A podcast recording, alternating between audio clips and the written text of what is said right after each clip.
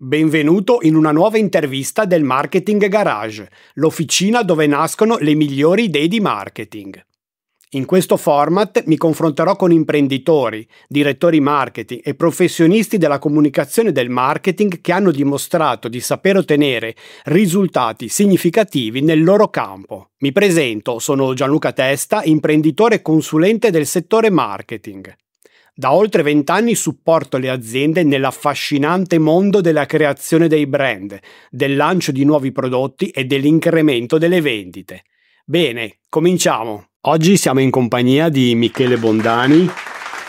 Ciao a tutti, grazie di avermi invitato Gianluca, gentilissimo. È stato veramente un piacere che sei venuto, mi fa molto piacere perché sei uno dei massimi esperti in Italia e non solo di brand positioning e sei l'ideatore del concetto di packaging positioning. Quindi faremo un viaggio in questo mondo affascinante, usufruiremo della tua esperienza molto pratica e sono sicuro che verrà un contenuto molto utile per tante aziende. Ci divertiamo, dai, ci divertiamo. Siamo venuti a fare un tagliando in garage. Esatto, diciamo esatto, un tagliando. Qui, qui, come diciamo sempre, ci si sporca le mani in garage. Diciamo che il marketing è uno sport di contatto, no? Parlavamo proprio ieri a, a, a, cena come comunque il brand positioning sia un lavoro impegnativo, non è, non è banale no? da, da, da, realizzare. Da... Ass- assolutamente, è molto impegnativo, e diciamo che è molto più semplice eh, divulgare che farlo. Cioè spiegare il posizionamento è una cosa, fare il posizionamento è un'altra.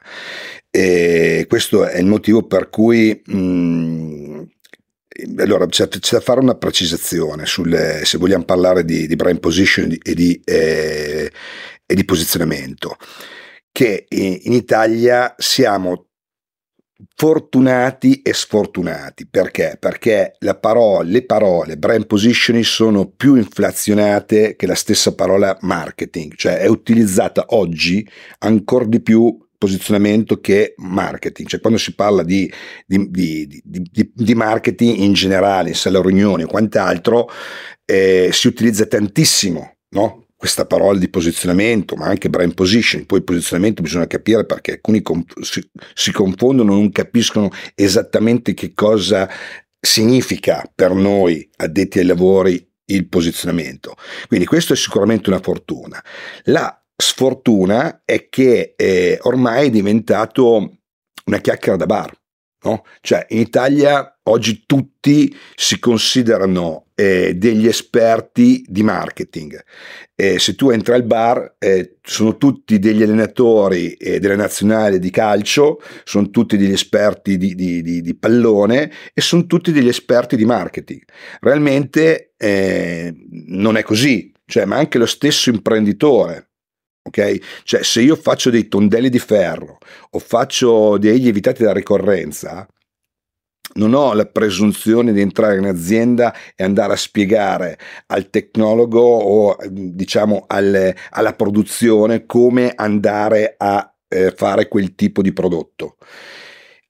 Però la diversità è che l'imprenditore medio italiano non ti percepisce come il consulente, non come il, o quantomeno non come l'avvocato o come il commercialista. Ecco, in Italia diciamo che ci sono una serie di imprenditori talentuosi, bravi, top manager che sicuramente hanno compreso questo aspetto, però eh, è altrettanto vero che eh, c'è un certo tipo di target che vengono loro a spiegare a te determinate cose, ma magari ci sono dei corticircuiti perché non hanno eh, diciamo tutto il quadro con la cornice, non hanno un'expertise come possiamo avere noi che è 25 anni che ci sporchiamo le mani in garage a lavorare sul marketing. Quindi di conseguenza eh, que- questo secondo me deve fare il, l'imprenditore, deve battezzare, o il manager,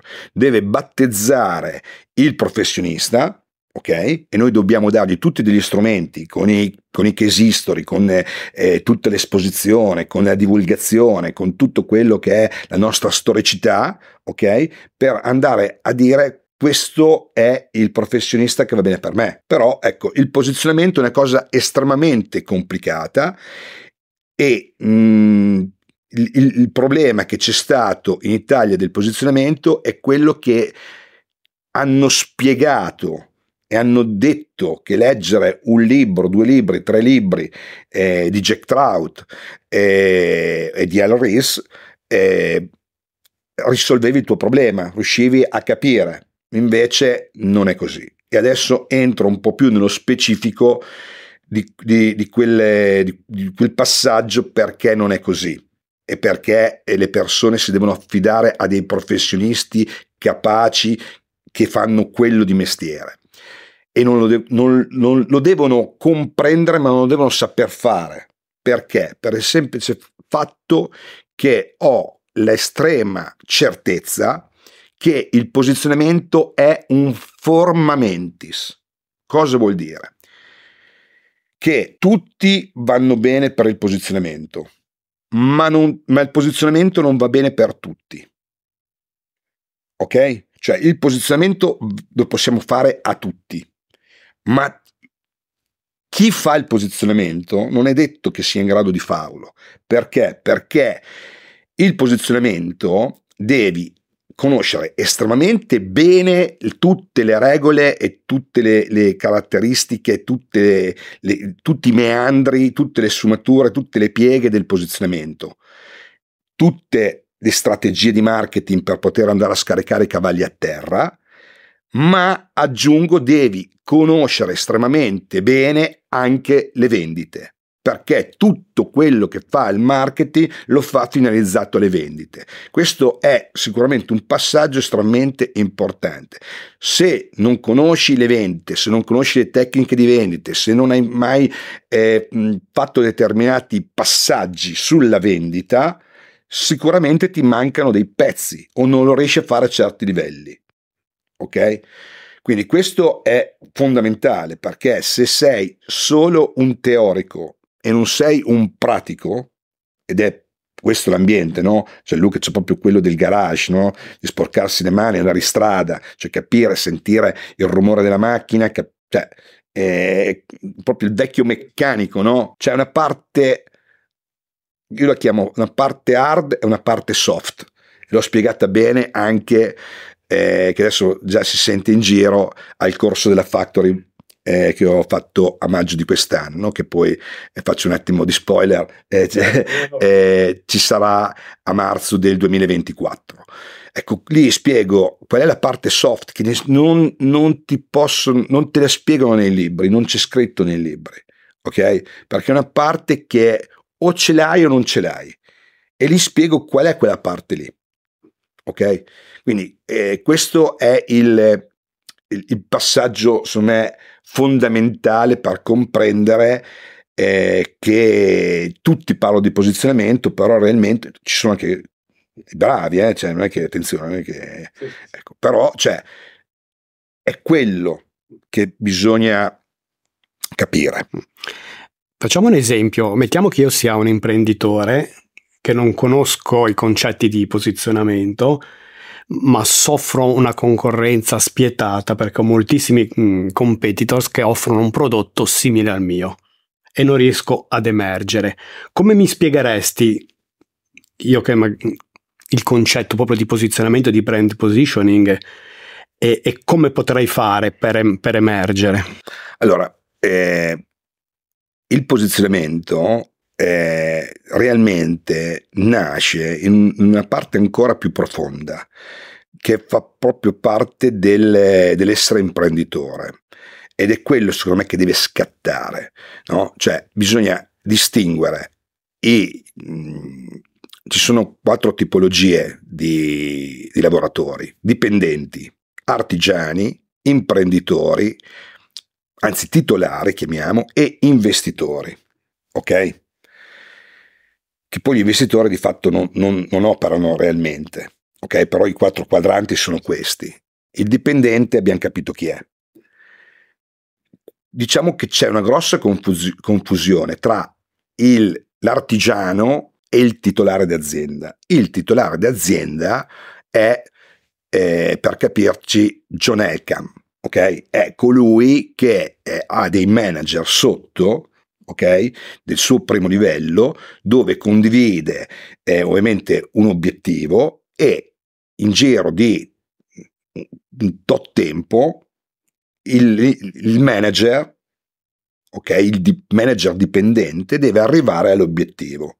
Ok, se non arriva all'obiettivo, bisogna capire il perché e ci potrebbe essere anche un cambio al vertice. Realmente c'è il 98,7% di, titolari di aziende sono degli artigiani, perché l'italiano in Italia ci sono c'è la PMI, che per me non è la piccola media impresa, ma la piccola microimpresa it- italiana. Ok? Quindi il posizionamento ti aiuta esattamente a fare questa cosa, cioè a uscire dal sottoscacco del castigo di dover essere sempre tu lì. Perché? Perché cioè, cambia tutto, cambia il fatto che è il cliente che inizia a cercarti, ok? Ma aggiungo anche un altro pezzo, cioè quello che eh, fanno fare lo scatto alle aziende sono le persone che lavorano all'interno delle aziende e nel gergo, nel nostro gergo, ci sono i clienti esterni che sono i clienti che conosciamo tutti, poi ci sono i clienti interni che sono i collaboratori o dipendenti. Se tu sei posizionato e ti faccio un esempio, sei, eh, vuoi essere il miglior agenzia di fumettistica al mondo, quindi la Walt Disney, se io sono un dipendente un, un, o comunque uno che vuole andare a lavorare in un'agenzia, io voglio andare nella migliore agenzia se sono un fumettista, voglio andare a lavorare, vorrei, ci metto il condizionale, andare a lavorare alla Walt Disney, perché è la migliore. Quindi attrai dei clienti interni che ti fanno crescere, che poi sono quelli che attraggono anche clienti esterni. Questo è il posizionamento. Cioè è una cosa che ti deve partire proprio di pancia, oltre che di testa, no? Perché tutti noi facciamo impresa per quell'obiettivo, però realmente poi ci, molti si vanno a impantanare e non capiscono neanche perché. Perché? Perché stanno molto spesso sulla parte, eh, diciamo, eh, essenziale del fare e non sulla parte dell'essere. E invece il marketing è, lo sappiamo, una percezione. Quindi devi lavorare tantissimo sulla parte de- dell'essere, però devi la- fare un altro lavoro che non tutti comprendono, però una volta che riesci a vederlo è la soluzione del problema del fare, che è quello dell'essere, per andarti a posizionare, per farti percepire, per far sì che il, la tua azienda da un marchio diventi un brand e possa essere richiesto del tuo servizio e capire anche il prodotto, il servizio, quello che, vai a erogare, come andarlo a decantare. Come si fa questa cosa? Ormai lo sanno tutti, lo sanno anche i sassi in fiume, no? Eh, bisogna capire eh, chi sono i nostri player di mercato intorno, ok? Per cercare di eh, non fare quello che stanno già facendo, ma fare qualcosa di completamente differente all'interno di quella categoria.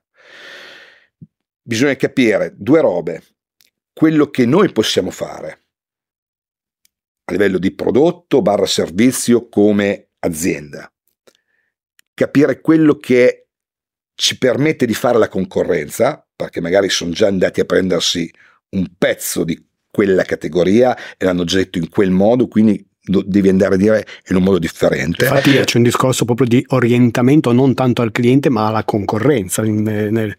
Sì, stavo proprio dicendo assolutamente sì, cioè nel senso poi bisogna capire se, se c'è il target, no? perché se noi facciamo tutto questo, il primo aspetto è capire cosa facciamo noi, ok? Quello, cioè guardare dentro alla patumiera, guardare dentro al frigorifero per capire quello che va bene e quello che va male, ok? E poi cercare in funzione di quello che la concorrenza di metterlo in leva, ok, in maniera differente, per andare dal buyer, cioè dal cliente, e dire qualcosa di diverso rispetto a tutti gli altri player di mercato. Questo è quello che c'è da fare, però è ovvio che bisogna capire se c'è anche il target, perché se noi andiamo a creare una, una, situazione che non c'è target, no? che è una cosa, magari a volte capita soprattutto un'altra cosa da tenere in considerazione nel posizionamento, perché cioè spiegare anche in due ore il posizionamento non è spiegabile. Okay? Un altro aspetto fondamentale del posizionamento è il, la tempistica. Te la faccio su di me, ok? Quando io da un'agenzia generalista sono diventato un'agenzia specializzata nel packaging, è stato un momento storico, chiaro, preciso, che adesso ve lo spiego. Stiamo parlando del, 2000, del 2006, 2008, 2007, ok? L'idea è nata lì, quindi se ci ricordiamo, andiamo eh, dietro con la memoria, è esattamente il momento storico che sono arrivate le web agency. Okay? Perché c'era talmente tanta richiesta rispetto all'offerta che tutte le agenzie, la maggior parte delle agenzie generaliste offline, si sono convertite, sono diventate dei, eh, delle web agency. Io cosa ho fatto? Io ho fatto l'esatto contrario. Cioè, in un momento storico dove tutti si buttavano nell'online, io mi sono buttato nell'offline, andando a prendermi una nicchia. In che modo? Divulgando tutto a livello online. Cioè, la mia comunicazione, il mio marketing l'ho fatto online. In un momento aggiungo che qualsiasi piattaforma ti premiava ok? Cioè se tu facevi dei, dei, video su YouTube o facevi dei post su Facebook o eh, già facevi LinkedIn magari, ok? Cioè lì ti premiavano in maniera organica perché volevano lanciare queste piattaforme. Oggi è impensabile questa cosa. Oggi c'è, se tu non, non, ci butti quattro baiocchi sul piatto per farti vedere, cioè anche se tu comunque fai divulgazione, ti impegni, fai content e quant'altro a livello online, non vieni sì, la, la riccia organica è quasi nulla. Eh, ok, bravissimo. Sì, sì, okay? Quindi questa cosa qua è un'altra, un'altra cosa, no? Perché cioè, un'altra cosa importante, tu parti, sei startup, non è che c'hai tutti questi soldi da poter... Oggi sì, magari perché c'è eh, un'agenzia, c'è un'azienda, ma quando sei startup e sei giovane no, ok? Quindi capito come si è incastrata questa cosa? Cioè si è incastrata è esattamente così il posizionamento, devi capire tutto. Cioè io l'ho studiata al millimetro, cioè il mio posizionamento ci ho messo due anni a farlo, ok? Il mio posizionamento, due anni, due anni e mezzo. Ma eh, perché il posizionamento mm, è come quando tu fai un posizionamento di, un, di, un, eh, di una landing page o di un funnel, che ripeto, non lo faccio, ma lo compro da anni persone. È impossibile che tu lanci un funnel e vada bene al primo colpo, ok? È la stessa cosa col posizionamento, cioè tu sai che stai facendo la cosa migliore in funzione di tutto quello che hai guardato. Ok? Come guardare CSI, no? Cioè ci sono eh, due indizi, una prova, eh, quello là, eh, il cadavere lì, cioè devi capire No, unisci Quando ti sembra capi- di aver capito, probabilmente non è, non è quella la soluzione giusta. Eh, bravo, no? Capito? Cioè, quindi a volte ci sono delle cose che eh, effettivamente si, si, incastrano, cioè proprio gli astri, Saturno e Marte, cioè capito, si infila tutto, altre cose invece no, perché non è possibile, perché le categorie sono diverse, ok? Quindi devi eh, arrivare per forza di cose a un compromesso, che non è mai una bella, bella cosa, ma è la cosa migliore che puoi fare e poi magari ti accorgi dopo 4, 5, 6 mesi che le devi modificare. Cioè, è così il posizionamento. Anche aziende come Michele Ferrero, cresciuto con dei collaboratori con cui eh, ha fatto delle strategie, oppure eh, non solo le campagne di comunicazione, proviamo a pensare alla Vazza, possiamo pensare a, a, a, a tutte quelle pubblicità di, di, un tempo che sono andate in agenzia e hanno fatto crescere l'azienda. Ok? Però c'era una condivisione, non c'era un mordi e fuggi e poi la prossima volta vado da un altro. No? Perché, cioè, come dicono i nostri vecchi, per imparare un mestiere ci vuole un anno un giorno. Io quando entro in un, in un settore che per me è nuovo, cioè io non posso comprenderlo, saperlo cioè in un mese, un mese e mezzo come lo sa l'imprenditore. Tutte le dinamiche che ci sono dietro, commerciali, di marketing. Bravo, bravo, capito? Come eh, per dire adesso, quando tu lanci un case history, c'è gente che viene sotto e dice la sua. Ma secondo me, eh, io, io, io, avrei così, io, avrei fatto così. Eh, cioè, io non mi permetterei mai perché? Perché, se, perché prima di tutto bisogna aver vissuto, respirato, polmoni pieni la sala riunioni. Se tu sei nato in azienda, hai, hai, parlato con l'imprenditore, hai parlato con l'investitore, perché a volte ci sono anche gli investitori, ci sono delle problematiche sulla produzione che magari c'è non si possono fare quelle robe lì o, non si possono fare in, in, un arco di due mesi, neanche 12 forse a volte. No? Quindi sono problematiche che vanno capite, studiate, comprese e soprattutto quando uno lancia un case history non è che può lanciare il tutto, il tutto dietro le quinte, ok? Lancia il front end e, e spiega il front end e poi ognuno si fa il film, ok?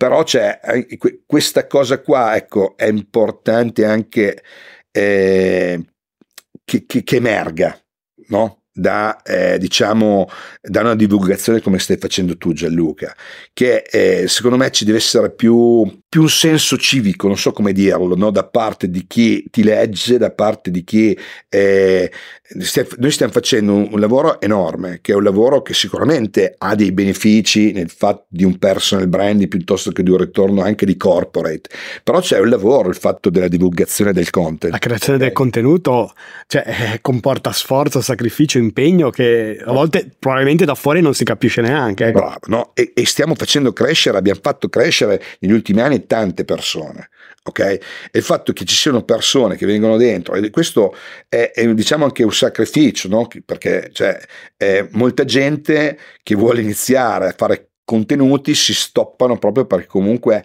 cioè, gli viene il mal di pancia sì, sì, sì, no? dopo quattro volte che scrivi che uno ti, ti viene dentro ti svernicia oppure ti prende della de, de, de chiave da, ti fa da freccia a freccia ti fa tutta la fiancata della macchina cioè capisci bene che cioè, non lo porto in garage devo portarlo in carrozzeria e quello è, è, è, l'altro problema, no? C'era anche un altro aspetto, parlavamo di haters, no? Alcuni detrattori del brand positioning dicono che può essere usato solo su grandissimi brand. E quindi dicono se non sei la Coca-Cola se non sei McDonald's che, che, che, che, positioning vuoi fare? Io non la penso assolutamente così ci sono tantissimi esempi anche in Italia nati negli, negli ultimi tempi di aziende che hanno creato un posizionamento molto molto importante da zero e chissà quanti da qui a cinque anni ne nasceranno no? tu cosa ne pensi di questo Ma io penso obiezione che... che fanno ecco ma io penso che, um, che, questo ormai è un concetto abbastanza sdoganato, cioè nel senso che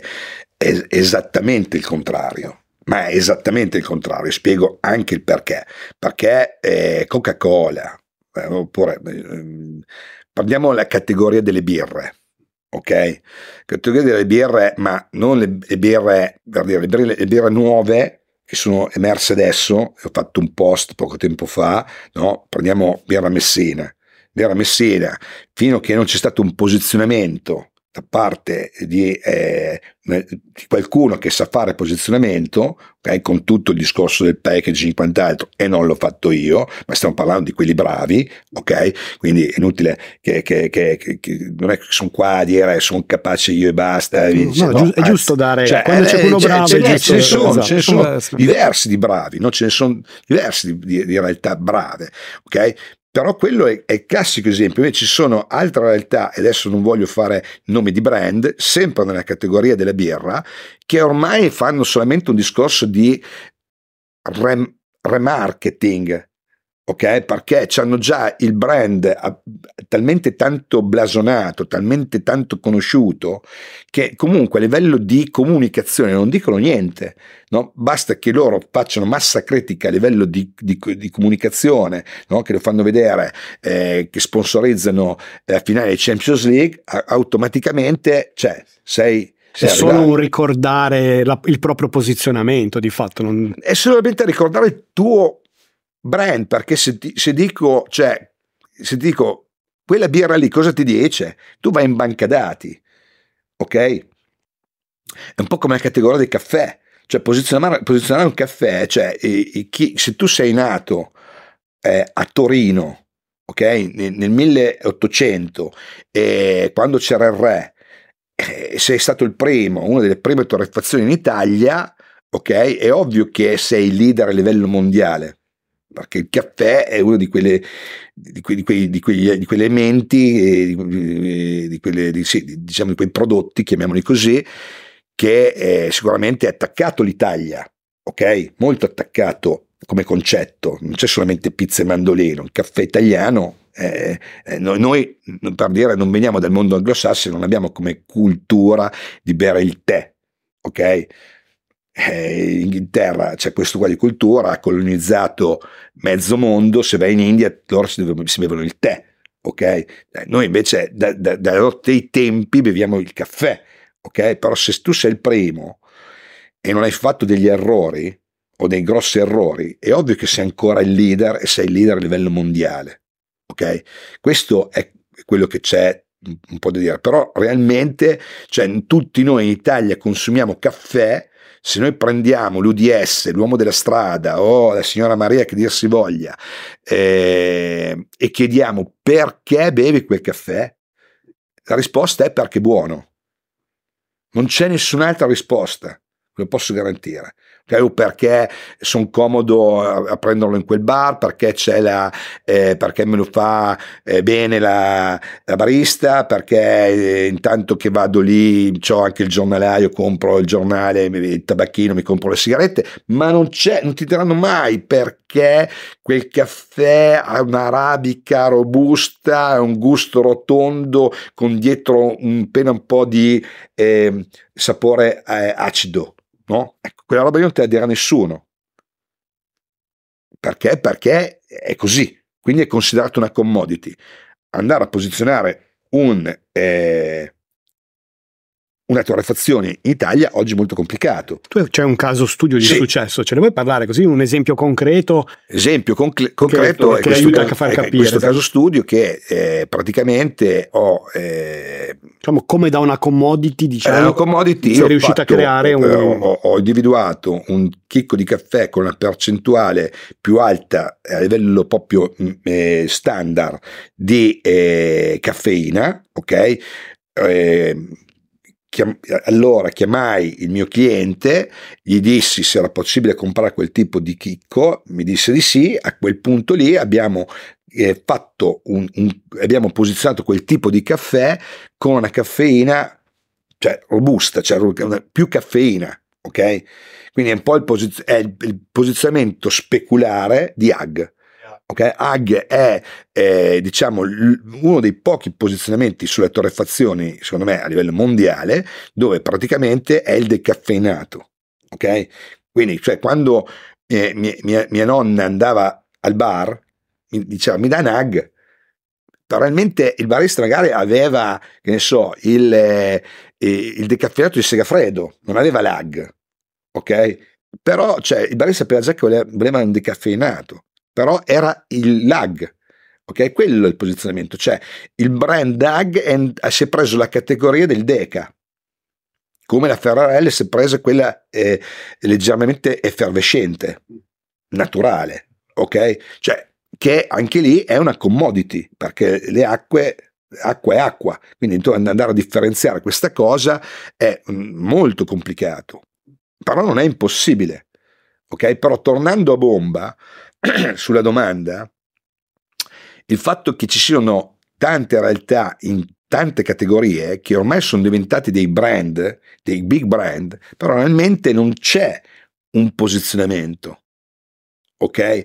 Quindi è ovvio che se io sono già leader nella mia categoria, non ho bisogno, tra virgolette, di fare il posizionamento, perché eh, diciamo, adesso è, è un, po', un po' più complicato rispetto agli anni 80, 70, 90, 60, perché chi era, era già brand allora cosa faceva?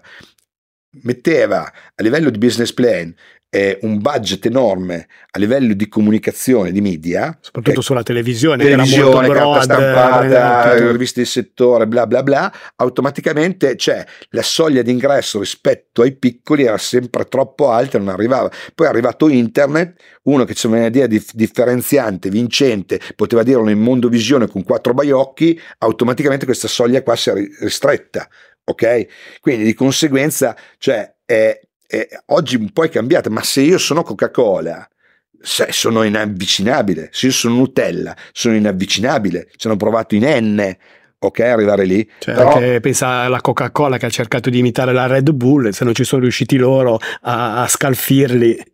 Es- esatto, esatto, esatto, perché poi se io sono eh, leader di, di, di, categoria, esempio nel soft drink, automaticamente ho il dovere e anche il diritto di, eh, cioè proprio sei obbligato quasi, no? di creare anche ricerca e sviluppo all'interno, non devi aspettare che lo faccia qualcun altro, ok? E quando, quando lo fai, ok, sei in ritardo, perché la Bird, per dire, c'è, eh, ci sono andati giù di faccia n volte, ci hanno provato riprovato, facevano prima andare a comprare, però se uno non vende, automaticamente, cioè quel, quel, quella nicchia, quel pezzo lì che poi non diventa più nicchia, ma diventa una categoria, automaticamente hai un posizionamento. Quindi questo è un po' il discorso. Sicuramente è molto, ma molto, ma molto più utile per le aziende che vogliono lanciare una categoria, un brand, una sottocategoria, perché chi è già leader nella categoria la deve solo presidiare, no?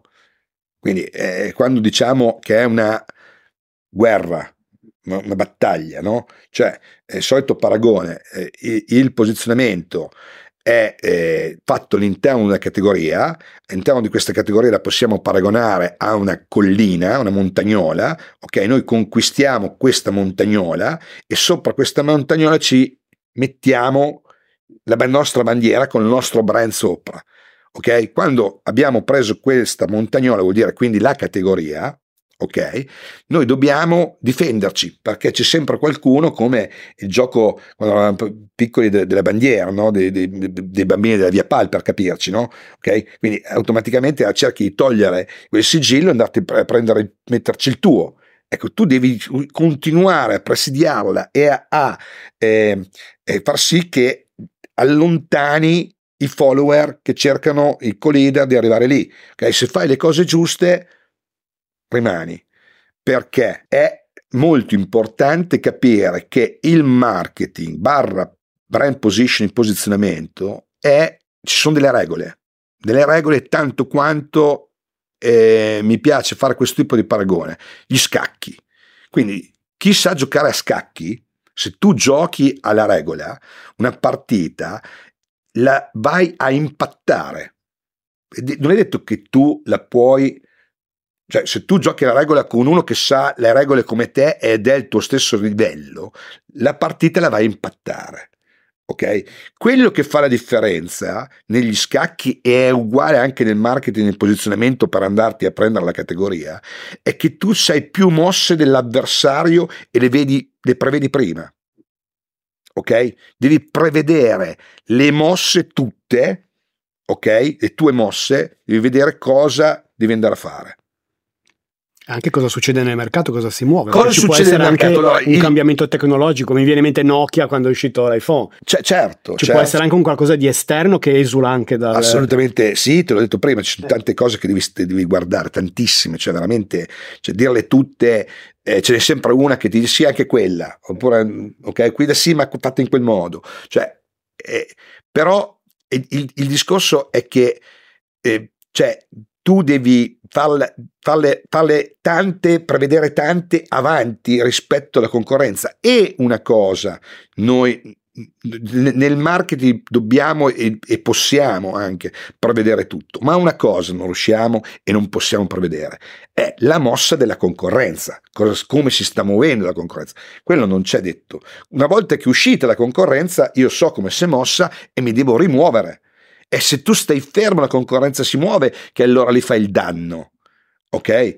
Quindi, cioè, tu devi muoverti prima e meglio, che è quella cosa che secondo me fa la differenza tra un imprenditore talentuoso e uno mediocre. Cioè, l'imprenditore talentuoso chi è? È quello che fa la mossa giusta prima della concorrenza, detta in un, in un attimo, ok? L'imprenditore talentuoso, lo ripeto, è quello che fa la mossa giusta prima della concorrenza. Però ci sono due cose da, da, da comprendere. Una che devi farlo veloce, in velocità, soprattutto oggi rispetto a 30 anni fa. perché il mondo si muove molto più velocemente. Quindi quando tu l'hai pensata c'è gente che l'ha già fatta magari, ok? O che, sta, uscendo, che sta uscendo, quindi devi muoverti velocemente. E due, è che quando tu fai le cose di fretta, lo sappiamo, ok? È facile sbagliarsi. Perché come diceva Napoleone, devo essere più, eh, più veloce, quindi devo andare più lento. Ok? Perché? Perché se vado veloce sbaglio. Però qua non abbiamo temp- troppo tempo.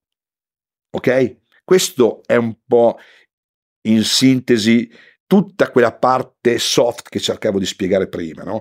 Che la gente cioè, vede solamente quello che è il front-end, i libri, quello che sono le cose che ormai sono dei concetti eh, detti, ridetti, triti, ritriti. Invece qua ci sono dei concetti che sono da, da cioè, ecco, questo è secondo me una, un, un intervento che vorrei che passasse questo tipo di concetto per chi è, det- è detto ai lavori e per chi deve comprare il posizionamento. In, in, questo concetto di positioning, che importanza ha ad esempio il, il naming? Tu hai, hai, fatto anche il libro nel nome del brand. Sì. No? Perché penso che anche il naming abbia, abbia un'importanza notevole. No? Tu, tu, ti occupi anche di creare il naming di un, magari di un prodotto, di, no, anche di un brand stesso. Io faccio sempre l'esempio se, se, noi proviamo a immaginare un animale nella nostra testa, un elefante, se non, non lo nominalizziamo, cioè se non ci formiamo la parola internamente, difficilmente riusciamo a crearci l'immagine no? all'interno della nostra mente. Questo vuol dire proprio l'importanza che ha il nome. No? Ma allora, cioè, l'animale eh, eh, elefante per noi è già qualcosa di grande, tartaruga è qualcosa di piccolo, ok? O formica. Però perché comunque cioè, ormai sappiamo che c'è già questo immaginario comune. Diverso è quando tu devi dire ti battezzo, te sei elefante, te sei formica, che cambia. Ok? Rispondendo alla domanda è eh, quanto è importante il NEMI. Il NEMI è una parte fondamentale del posizionamento, ok? Veramente fondamentale. E sbagliare il, il naming potrebbe magari non voler dire sbagliare, sbagliare eh, totalmente il tuo business, ma rallentare il tuo business sì, ok? Cioè perché l'imprenditore ha sempre un obiettivo che è quello da A arrivare a B. Quello che fa la diversità sempre tra un imprenditore talentuoso e un imprenditore mediocre è che la tempistica cambia. Cioè quindi io ho un obiettivo che è quello di arrivare da qua a là una volta che sono arrivato là, che è il punto B, quello diventa il punto A e mi faccio un altro punto B. È quello che fa crescere l'azienda, no?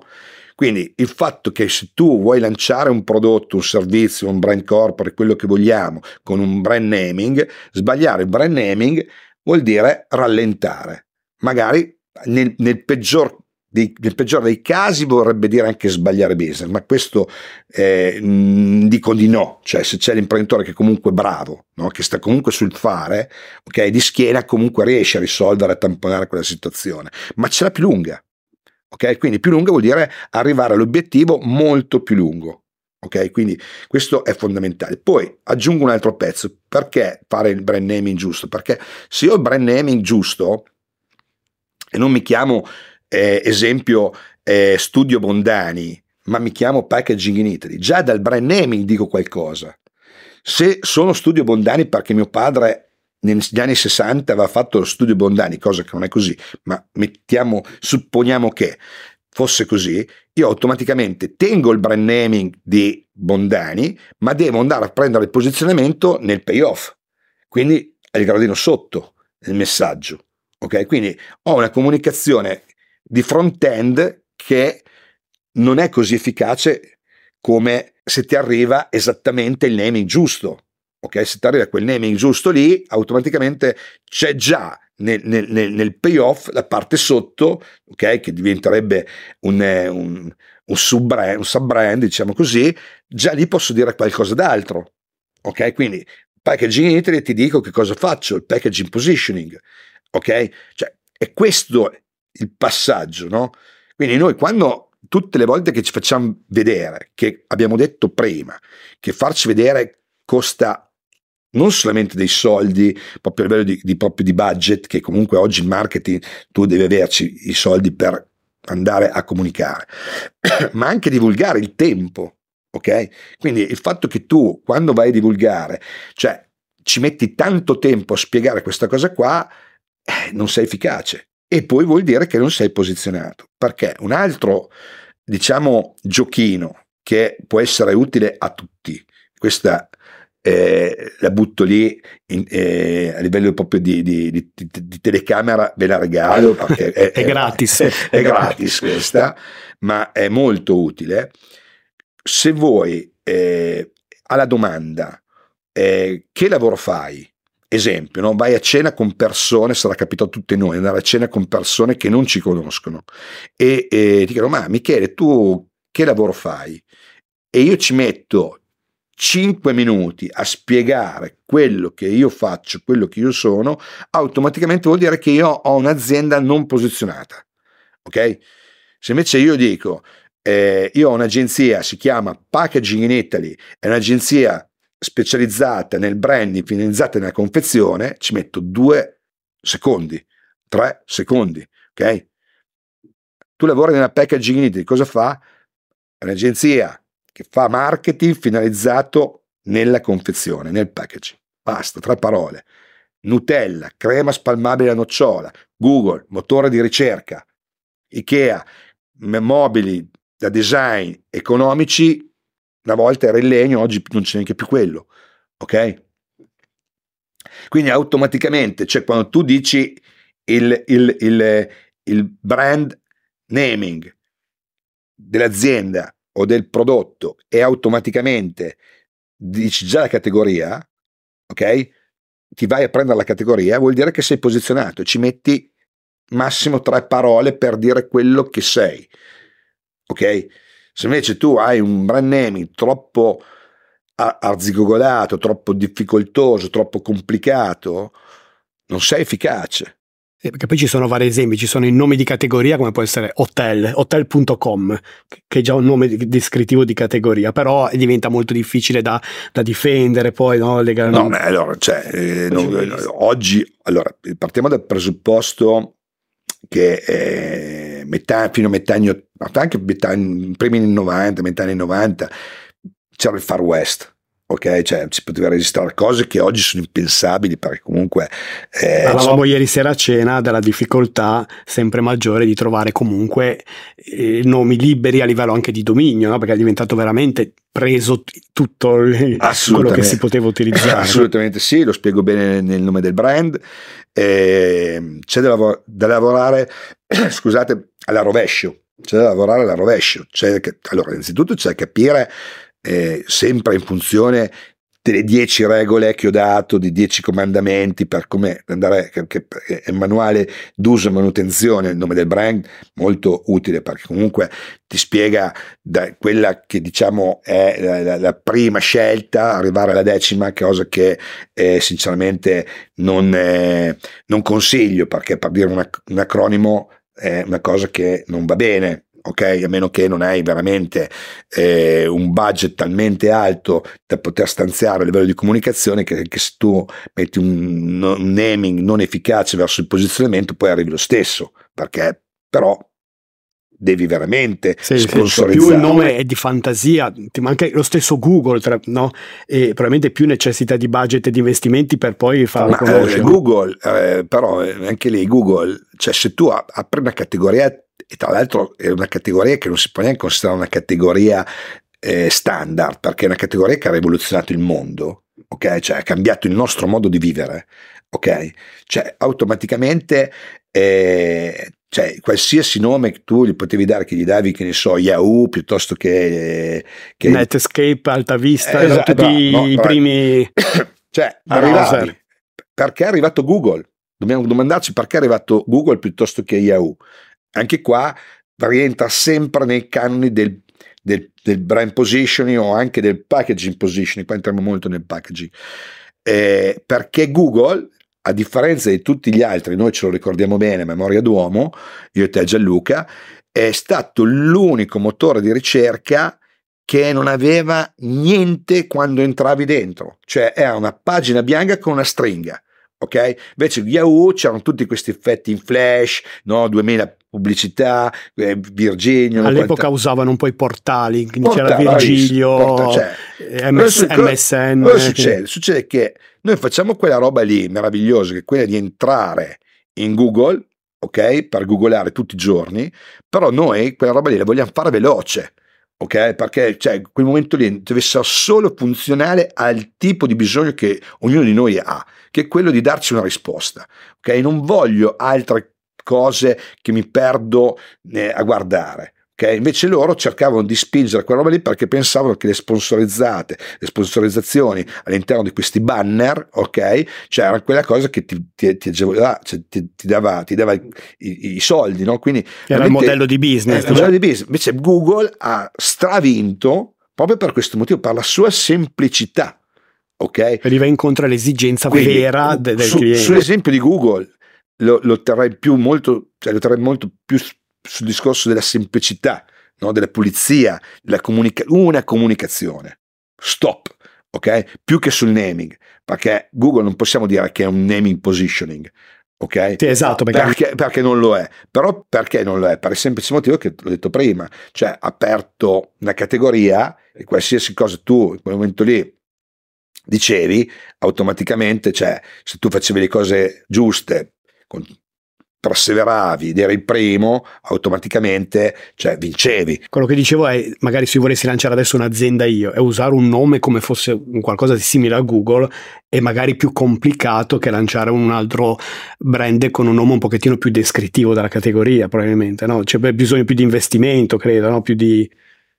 Ass- assolutamente sì, cioè eh, diciamo che il name può essere descrittivo o evocativo allora, qua c'è sempre molta discussione, no? soprattutto con i miei diciamo partner, no? perché mi piace chiamarli partner, collaboro con eh, agenzie eh, in maniera quotidiana, no? ci sentiamo proprio settimana, ogni settimana un paio di volte, perché andare a creare un naming, come abbiamo detto prima, è fondamentale, una parte fondamentale delle, del posizionamento, come anche altre situazioni sono, sono, molto importanti. Esempio, che accenno anche sempre nel nome del brand, lo storytelling. Okay? Era, era, uno dei comandamenti che volevo parlarne perché. No, non è un comandamento. Non è, l'avevo letto in quella parte. Eh. Però sicuramente è una, è, è una, parte estremamente importante del posizionamento e dopo, dopo ci arriviamo. E, però ecco, noi non possiamo andare troppo sul descrittivo, anche se a noi piace il descrittivo, perché il descrittivo ovviamente eh, aiuta ad andarci a prendere la categoria. Ok? Quindi il fatto che un, mi piace fare un esempio perché lo faccio anche nel libro, quindi possiamo fare eh, nomi e cognomi. Ok? Oggi, se noi andiamo a prendere ad esempio una categoria che è quella dei eh, formaggi duri, stagionati, eh, che eh, nel, all'interno sono tutti consorzi, quasi tutti consorzi, no? quindi stiamo parlando di parmigiano reggiano piuttosto che grana padano.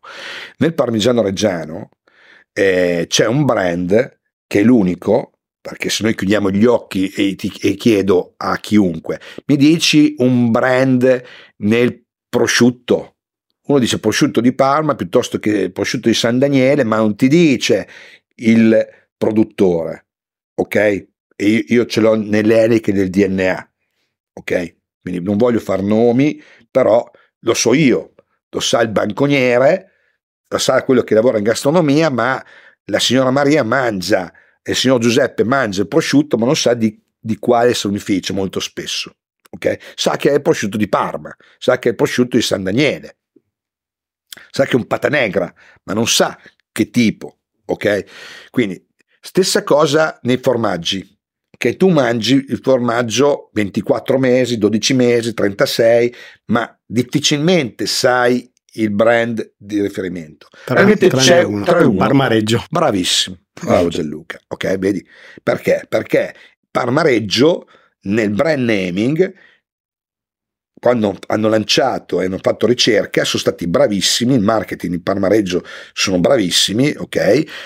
Non solamente nel, nel naming, ma soprattutto all'inizio nel naming, è quello che gli ha dato, secondo me, una grossa parte di successo di questo, questo brand, perché si va a prendere la categoria. c'è il parmigiano reggiano e Parma Reggio. E tra l'altro non è Parma Reggio, Parma Reggio, tutto attaccato, no? Perché e tra l'altro sono anche riusciti all'epoca a registrarlo, no? Bravo, nell'84. Ok? Quindi detto questo, nell'84 si poteva fare questo. Probabilmente adesso non sarebbe. Oggi è impensabile. Cioè, è impensabile se c'è una, una realtà che fa brand naming e, e, e, ti dà un consiglio tipo questo di creare un brand naming descrittivo, no? In tal senso è una, è una, è una pazzia perché mh, sicuramente c'è un'opposizione, o, o meglio, se, potrebbe esserci l'opposizione, ma se quell'azienda lì ha successo in quella categoria lì e non c'è stata l'opposizione nell'arco del tempo della registrazione, magari l'opposizione ci può essere troppo due anni e lì è ancora peggio perché hai già lanciato il brand. Nel frattempo hai fatto tutto un lavoro Bra- di, di, anche cioè, di packaging, di, di tutto. Sì, anche il fatto di andare, cioè ci sono queste due enorme enorme figure e, e, due enormi passaggi.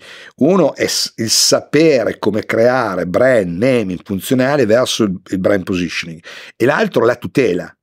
Ok? Cioè quella roba lì è una roba veramente molto molto importante perché cioè, non bisogna scherzarci in questa roba qua no? è veramente è una cosa da, eh, da sapere da far funzionare in un certo modo lo storytelling? Mm, sì, molto, mi interessa molto. Storytelling. Storytelling è un'altra parte estremamente importante del posizionamento.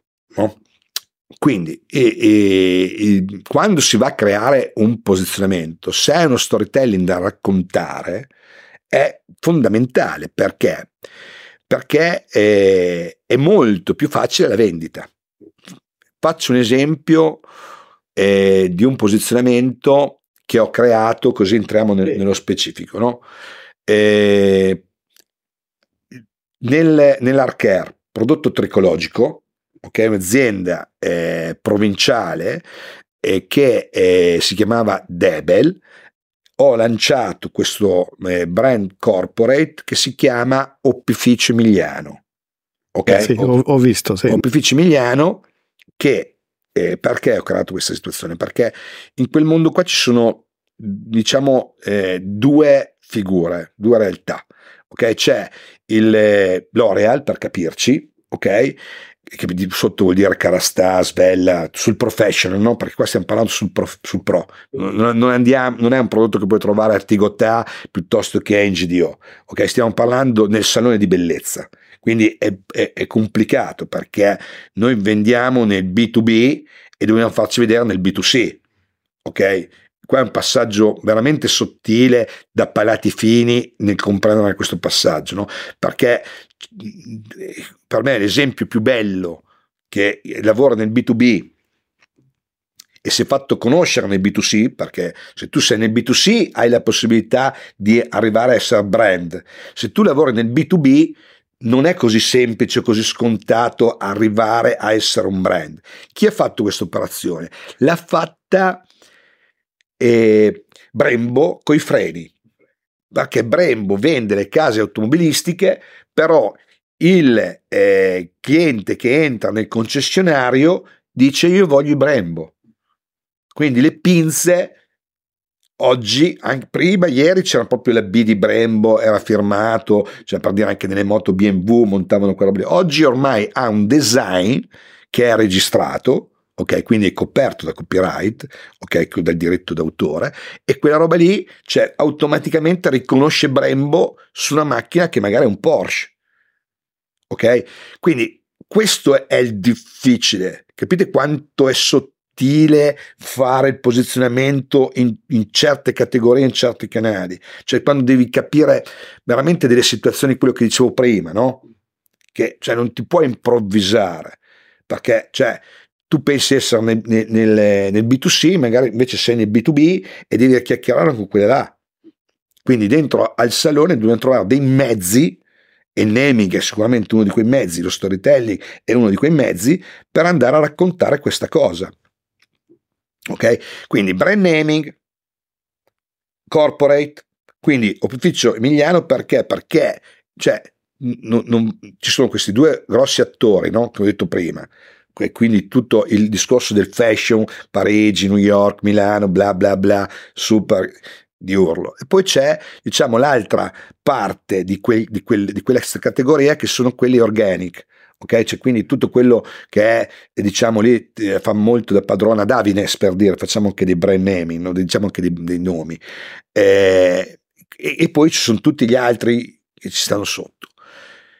La ricerca di questo posizionamento è stato, noi non siamo fighi e non siamo quella roba lì che ci, ci è già detto, siamo concreti, siamo l'opificio che sarebbe praticamente eh, inteso come laboratorio, ok? Perché una volta eh, sono tutti partiti dalle erboristerie, tra l'altro dai, dai frati benedettini, no? dalle farmacie galeniche che da dietro il retrobottega della farmacia facevano queste chiamiamoli eh, ricette per poi risolverti il problema per la caduta dei capelli, per la cute più grassa, bam bam bam.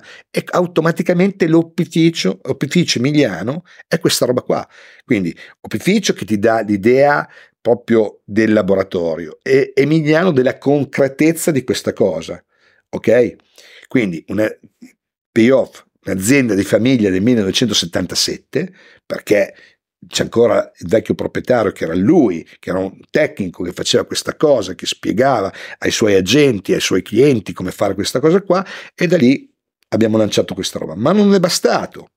Perché? Perché dopo abbiamo lavorato su, questo è il posizionamento corporate, poi abbiamo lavorato sul posizionamento di prodotto e abbiamo lanciato il lievito di Mayen.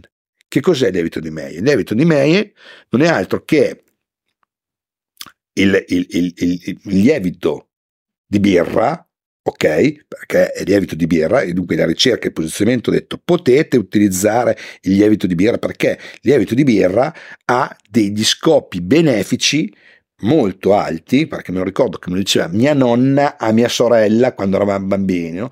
usa il lievito di birra per i capelli che fa bene. Da lì ricerca, guardo online, nessuno aveva preso questo angolo d'attacco del, del, del lievito, Mayen, Franz Mayen è colui che ha eh, eh, scoperto a livello scientifico il battere che è vivo, no? come in ogni lievito, come il lievito eh, madre piuttosto che il lievito dello yogurt, no? cioè è un proprio è un, una, cosa, una, cosa, attiva, ok? Lui l'ha scoperta e automaticamente l'abbiamo chiamato il lievito di Mayen. Fantastico. Quindi questo è lo storytelling, ok? Però aggiungo un altro pezzo. Nello storytelling, e qua è una cosa importantissima, perché molti eh, ultimamente usano eh, lo storytelling e lo abusano, no? E lì dopo è il boomerang che ti torna indietro dopo, dopo una settimana piuttosto che dopo un anno, un anno e mezzo. C'è lo storytelling e lo story doing. Cosa vuol dire? Cioè la storia raccontata è la storia che fai, ok? devi farlo veramente lo storytelling, cioè non è che tu la puoi raccontare, però racconti una bugia, ok? Allora, le bugie non vanno bene nel marketing, non devi raccontare delle bugie. Inficiano okay? la fiducia del cliente, che è la cosa più importante. Bravissimo. Quindi, cioè, nello storytelling, dietro lo storytelling, ci deve essere uno storytelling, sempre uno storytelling potente, importante, convincente, ma assolutamente credibile. Quindi questo è un altro messaggio che va dato. Sì, sì, sì, ok. Tra l'altro, eh, ne approfitto poi per entrare nell'ultima parte dell'intervista di Opificio Emiliano, ho visto anche il packaging che era spettacolare, che era molto bello. Ha stravinto. E a, e a, e a proposito, facciamo vedere il packaging positioning, quindi entriamo nell'ultima parte, no, del, sì. che poi è il tuo lavoro d'agenzia da dove è iniziato. No? Sì, diciamo che lì eh, è quello che mi ha dato il là sul posizionamento, no? packaging in Italy e packaging positioning. Io sono sempre stato un, eh, un, un ricercatore, no? un analitico, studioso di marketing, di tutto di più, fino a che questa cosa mi ha permesso eh, tramite Jack Trout di essere l'unico referente in Italia della Trout Partners. Cioè, io sono estremamente convinto che se oggi eh, ho questo, questo, piacere di far parte dei, dei partner a livello global, eh, mondiale, di, di, di, global leader tra l'altro no? della Trout, che è colui, Jack Trout, per chi non lo sa, ma penso che ormai lo sanno tutti, colui che ha inventato il posizionamento, che ha divulgato il posizionamento a livello mondiale, eh, è stato proprio perché comunque ha, ha, voluto vedere tutti che esistono e che avevo fatto per i miei clienti, ma soprattutto per il mio posizionamento stesso. Cioè questo io sono convinto, eh, anche detto dallo stesso Jack, che questo è stato il motivo per cui lui mi ha riconosciuto e mi ha eh, reso partecipe dei, dei, dei, partner. Tra l'altro aggiungo anche un altro pezzo perché è una cosa che eh, ci tengo, eh, con dispiacere ma ci tengo a dirla, io eh, sono l'ultimo e sarò per sempre l'ultimo eh, partner battezzato da Jack perché dopo di me eh, purtroppo è venuto mancare. Sì, sì, sì. E, mh, il discorso del, del, del, packaging è molto molto importante perché ormai siamo soggetti a mille sollecitazioni. immaginiamo di essere in un supermercato, l'azienda per poter essere presente su quello scaffale investe molto e il cliente invece è super distratto e ha, e ha moltissimi altri prodotti che lo possono influenzare. Tu in, quel, in, quella frazione di secondo di attenzione che ti dedica devi essere in grado di riuscirlo in qualche maniera a, a catturare la sua attenzione. Parlavamo anche ieri e facevamo anche riferimento su, su alcuni packaging miei di, di, così, di prova che abbiamo fatto, parlavamo del less is more, no? quindi arrivare a una semplicità che in realtà è una complessità risolta. Ecco. Mi vuoi dire qualche parola sul discorso packaging che a me affascina tantissimo? Ecco. Eh, sì, diciamo che sintetizziamo tutto quello che abbiamo detto fino a quest'ora, no? cioè nel senso che eh, ci deve essere sicuramente l'impatto, ok? Ci deve essere il nemi che dice già qualcosa, perché comunque cioè, noi eh, non abbiamo c'è il packaging, packaging per una vendita non assistita, eh? cioè quindi una vendita a libero, a libero servizio, non viene decantata, il, il, il, il consumatore approccia e scaffale questa confezione e la confezione deve comunicare qualcosa al cliente. In okay? primis il suo posizionamento. Quindi, esatto, bravo. Quindi il posizionamento deve emergere dal, da, da, dal packaging ed è lì diciamo la mia idea iniziale, no? quella di prendere il pensiero di Jack ed estenderlo sulla confezione. Okay? E qua nasce il discorso appunto del packaging positioning, okay? che è stata la cosa che ha, sicuramente acceso e apprezzato Jack Trout quando, quando la, gliel'ho detta, ecco, nel senso che sì, sì, sì, eh, perché ho preso il suo, il suo pensiero, lo, l'ho esportato e l'ho esteso sulla confezione. È quello che deve fare. Quindi sopra ci deve essere sicuramente tutte delle linee guida, no? dai colori, dai font, dal naming, eh, lo storytelling che dicevamo prima, soprattutto la semplicità, perché se io ho una confezione che è too much, che è tanta roba, che non riesco a capire, che è un bugiardino, sì, può essere funzionale una volta che l'ho preso in mano, ma come hai detto tu, non abbiamo tutto questo tempo. Ok? Quindi io mi piace portare un paragone eh, che è quello delle vetrine da scarpe, dei negozi di scarpe. No? Ci sono due tipi di, di, di, di, vetrine di negozi di scarpe. Uno è quella vetrina che tu quando arrivi lì sembra un incidente, cioè non capisci cosa c'è, cioè pieno di sportive, uomo, donna, eh, classica cerimonia piuttosto che, ok? Poi c'è vetrina, eh, scarpe da cerimonia, uomo, quattro paia di scarpe. So che devo andare a quell'evento, entro, so che non ci sono quei quattro mocassini lì, ok? Però dopo entro ci sarà una vendita assistita. La stessa cosa. Cioè, capisci? Io quando mi approccio al packaging prendo, poi dietro, cioè scrivo, faccio, spiego, ok? Però la prima cosa è quello è è trovare il cliente a target per quel tipo di prodotto. Quello deve fare il packaging, è quella vetrina lì. Ok? Quindi la semplicità sicuramente è un aspetto fondamentale. Aggiungo un pezzo, no? Qua mi piace fare questo esempio dell'iPhone. L'iPhone è la cosa più complicata che è stata creata negli ultimi vent'anni. Ok? Mm-hmm. Sì.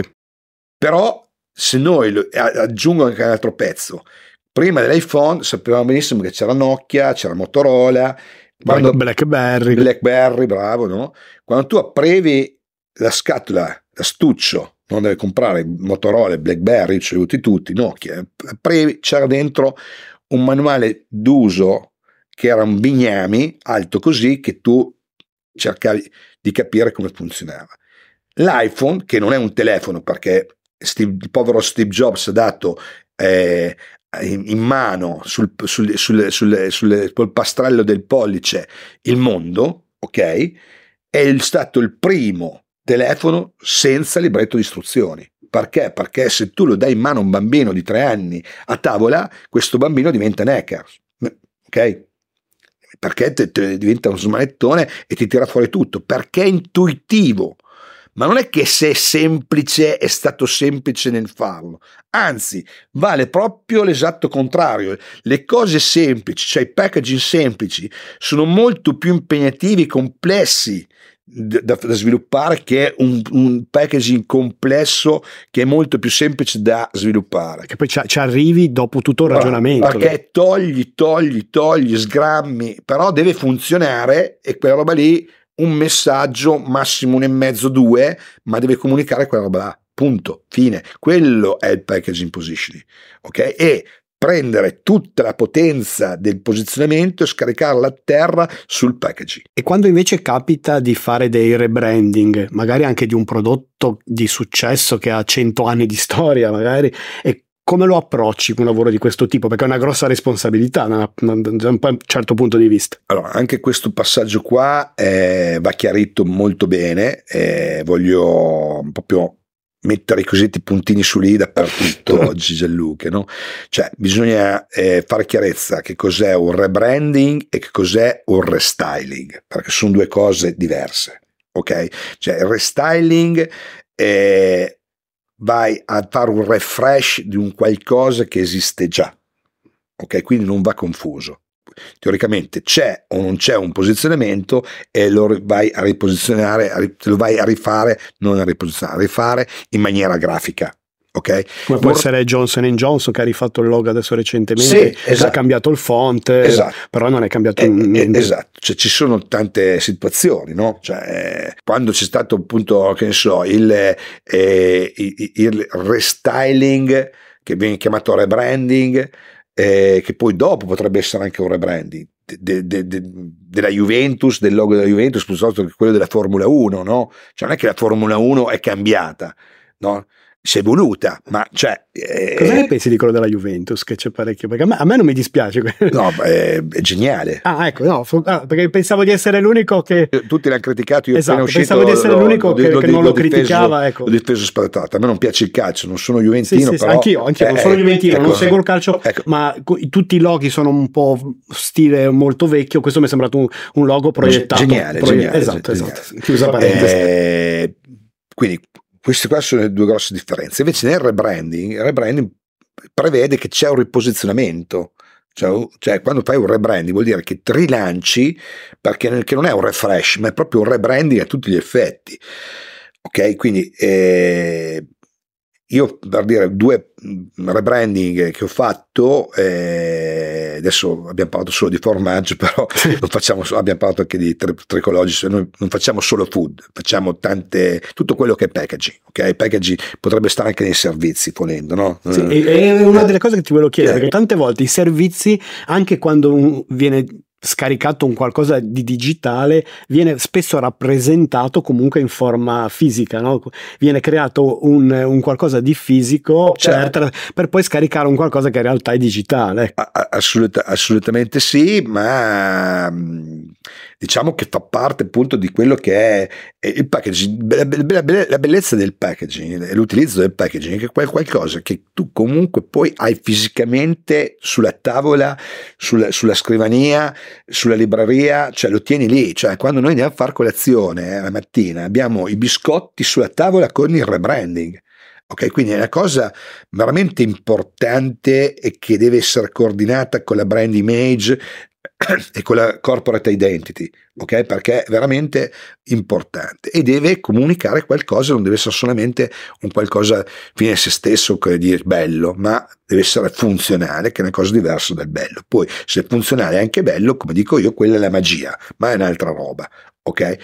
Quindi, tornando a, a, a rebranding, rebranding, ho fatto due rebranding, l'ultimo eh, molto importante, molto grosso sul rebranding con riposizionamento del eh, Grana Padano, tant'è che se eh, io ho iniziato a fare il rebranding nel 2019-2020 e lanciato finito nel 2022, ok? Quindi perché poi devo passare al Ministero a Roma piuttosto che a Bruxelles, cioè stiamo parlando che eh, il posizionamento che gli ho dato è stato eh, formaggio doppio venduto al mondo, ok? Quindi se c'è il leader anche a livello premium, no? non a livello di quantità, ma a livello di percezione, cioè, sono i similari che noi, io ho lavorato con riposizionamento sulla terra di mezzo che è la peggio cosa, perché cioè, è la peggio cosa, però siamo stati eff- molto efficaci. Tant'è che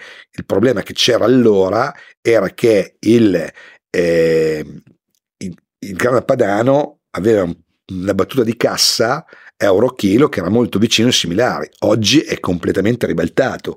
Cioè, eh, siamo vicinissimi a, a, a, al, al, parmigiano reggiano e deve, il parmigiano reggiano deve rimanere là perché non deve costare di meno, ok? Quindi questo è il posizionamento, ma noi dovevamo portarlo lì, l'abbiamo portato lì in due, in due anni con un, rebranding e un repositioning, ok?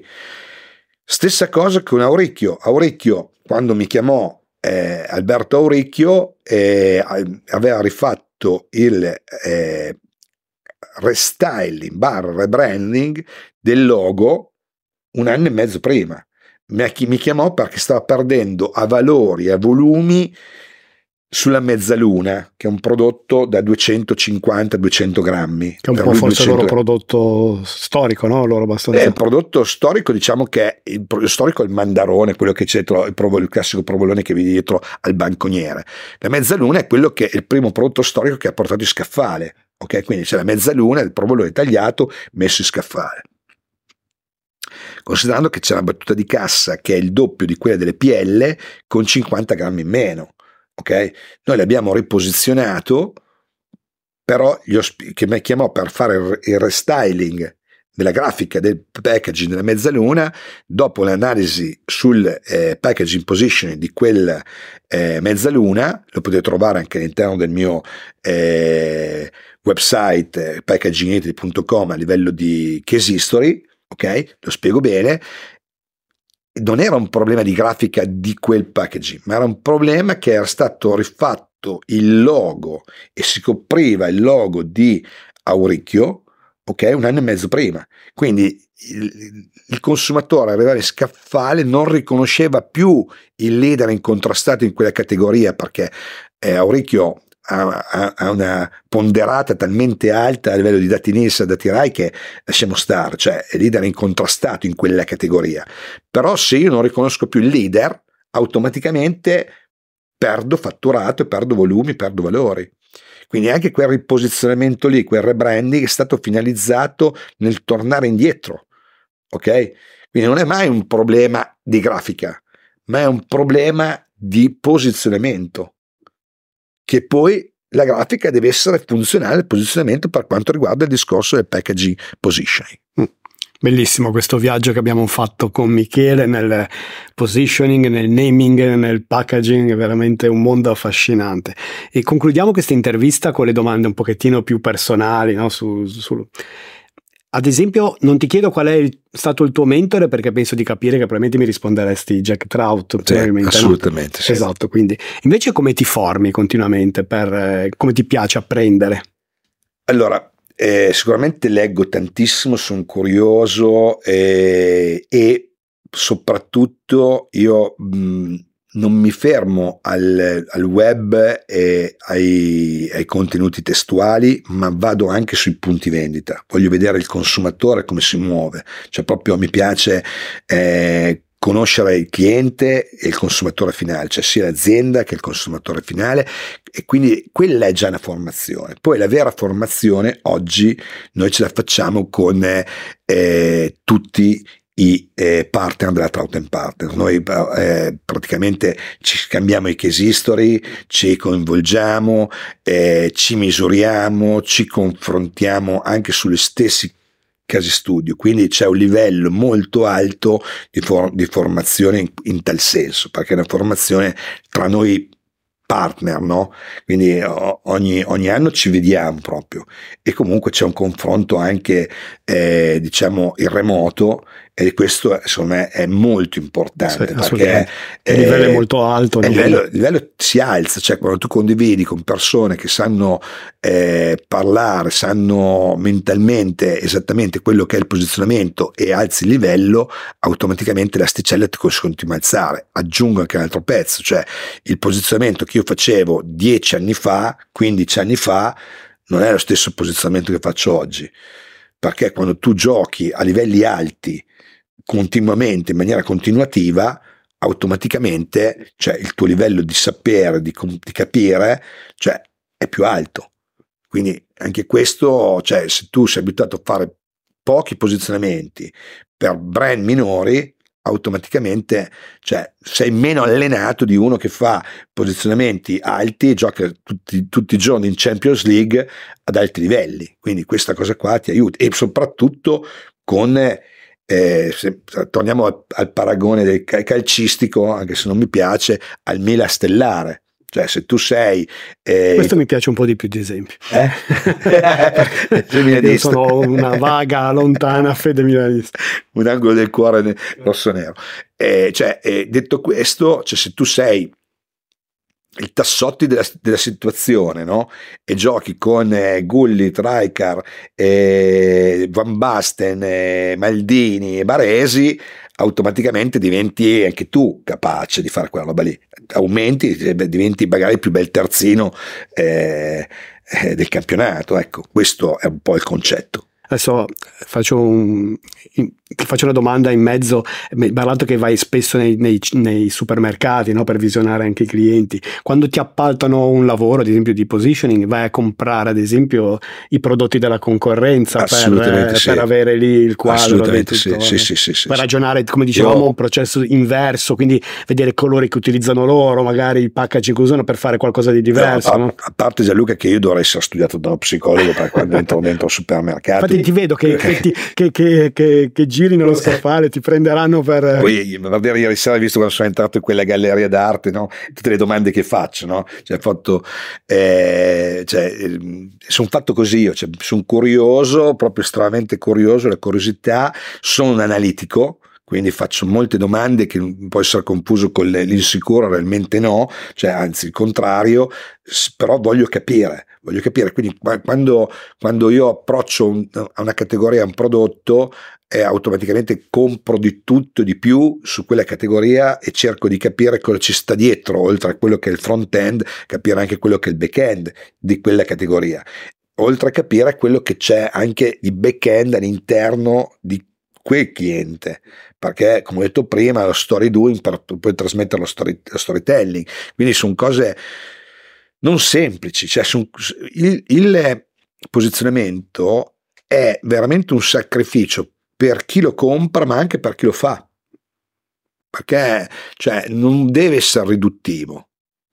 Okay? quando c'è gente che eh, adesso io lavoro tanto su LinkedIn cioè eh, a livello di contenuti, cioè uno ti scrive su LinkedIn eh, ma c'è da fare così, ma tu hai letto un post e in 5 minuti hai sentenziato un posizionamento. Sì, sì, sì, quello purtroppo cioè. è, è, così. Invece hai mai pensato, riflettuto cosa avresti potuto fare nella vita se non ti fossi occupato di position e di packaging? Ecco, ho riflettuto che ho fatto... Nel allora, cosa mi sarebbe piaciuto fare? Cosa mi sarebbe piaciuto fare? Eh, sì, eh, ripeto, non, è, non sono eh, un, uno che segue il calcio in maniera, diciamo, eh, però mi, mi, mi, piace tantissimo il MotoGP. Cioè, per me, io non, io non, ho idoli, però se devo dire una persona che veramente dico, cioè, mi sarebbe piaciuto essere lui, è Valentino, Valentino Rossi. Rossi. Cioè, quello sì, perché è veramente un grande. Beh, anche lui in un certo senso uh, si è creato un posizionamento eh, veramente sì, forte, eh, sì, quindi sì. non andiamo poi tanto lontano. No? Da, e, ehm, nel, mi sarebbe piaciuto correre in moto. Diciamo correre così. in moto, dai. Vabbè, dai. Io ho detto in, un'altra, in un'altra vita vorrei fare il packaging, eh, tu in un'altra vita vorrei correre in moto. Quindi e quello l'ho già fatto, diciamo, lo sto facendo. esatto. e, ehm, nel marketing diciamo che le aziende dovrebbero partire, partire dal perché fanno le cose, no? quindi non solo cosa fanno, come lo fanno che è un po' il discorso che, che dicevamo di arrivare a un, a un, livello di identità, quindi a un livello superiore. Tu eh, qual è il perché che ti motiva? Quello che tutte le mattine ti fa allora, alzare eh, e, ti, e, ti, dici ah, voglio, sono allora, contento c'è, di c'è, affrontare questa nuova giornata. Il, il, il discorso è, è perché mi piace, ma mi piace molto, cioè è una cosa che eh, io mi muovo per passione, però sicuramente lo stimolo iniziale è quello, ok? Cioè nel senso, oggi quella passione lì che avevo 25 anni fa non ce l'ho più, cioè nel senso che oggi ho, diciamo, il piacere, che è un'altra cosa, ok? Lo faccio perché mi gratifica talmente tanto che diventa veramente un po' quella cosa che secondo me manca, che è la parte, eh, diciamo, nobile del, del nostro lavoro, quello di vedere prosperare aziende.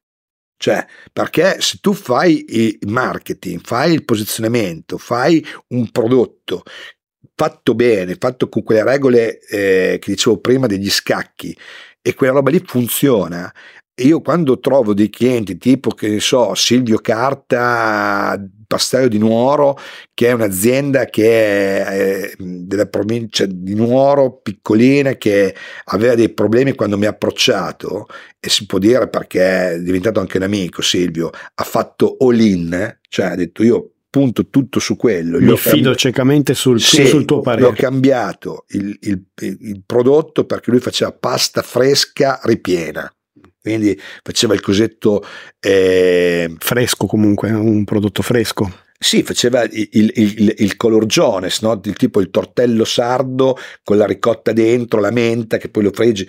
Cioè, il problema che se tu sei in Sardegna, questo è divertente, magari lo possiamo raccontare, questo caso studio, cioè hai il problema di, di comprare la materia prima e importarla nell'isola e poi al limite esportarla, ma se tu hai un prodotto fresco o freschissimo con una shelf life bassa, cioè tu non riesci a esportarlo. Che... Quindi, quindi, automaticamente in giro di breve cioè, devi, devi venderlo nel circondato. Invece gli ho cambiato il discorso con il Malureddus e la fregola, gli ho fatto registrare fregola.it fregola.com. Fregola, per chi non lo sapesse, è quella pasta tipica sarda che eh, non, non, era comunicata a livello mondiale. Eh, allora, perché se tu prendi fregola.com lo comunichi a livello mondiale. Quindi, essendo pasta secca con una shape life lunghissima, quasi un anno, un anno, ok, automaticamente poteva esportarlo e lui ha iniziato a vendere in Canada, in Australia, eh, in, in, in, Inghilterra da Mark Spencer, è andato nella grande distribuzione, quindi dal localismo, da andare dal retail del localismo, è uscito e l'ha venduto in tutto il mondo ed è posizionato come leader a livello di percezione nella fregola. Spettacolo. Quindi c'è un'azienda piccolissima, conduzione familiare, provinciale, in un'isola del Mediterraneo e si è... Eh, adesso è uno che sta bene, capito? Tutti, tutto per tutto, sia a livello economico sia a livello aziendale che ha fatto una struttura. Questo è il beneficio del posizionamento e del packaging positioning. Ricordiamoci che il packaging positioning deve sempre partire dal brand perché se non c'è il brand non si può fare il positioning sul packaging. Ultimissima domanda, quella del marketing garage. E Michele, pensi che il meglio debba ancora venire? Allora, il meglio deve ancora venire a livello professionale? Sicuramente sì. ok? Cioè sono certo che ci sarà sempre eh, qualcosa di meglio perché le, la, l'azienda è come in natura un qualcosa che deve continuare a crescere. Se un'azienda si ferma, automaticamente cioè vuol dire c'è qualcosa, c'è un problema. Quindi il meglio eh, sul, sul professionale deve ancora venire. Per quanto riguarda il discorso personale, il meglio, un meglio diverso, cioè nel senso che non sarà il meglio non posso più fare le cose che facevo vent'anni, ok? Quindi eh, siamo, allora siamo coetanei, siamo coetanei. Adesso avrò dell'altro meglio da vedere, sicuramente. Dai, sì. dai benissimo, grazie Michele, è stato grazie interessantissimo. Te, invitato, guarda, che è stato interessantissimo, ti lascio la maglietta del marketing garage. Eh, grazie. eh, Belle. Come ricordo del... del... Ci si è sporcati le mani oggi. Visto, quindi dai. Allora, grazie, grazie, grazie, a tutti, potete trovare il contenuto anche in formato audio sui podcast come Spotify, Apple Podcast e alla prossima intervista, grazie Michele. Ciao, ciao a tutti, ciao, ciao. grazie.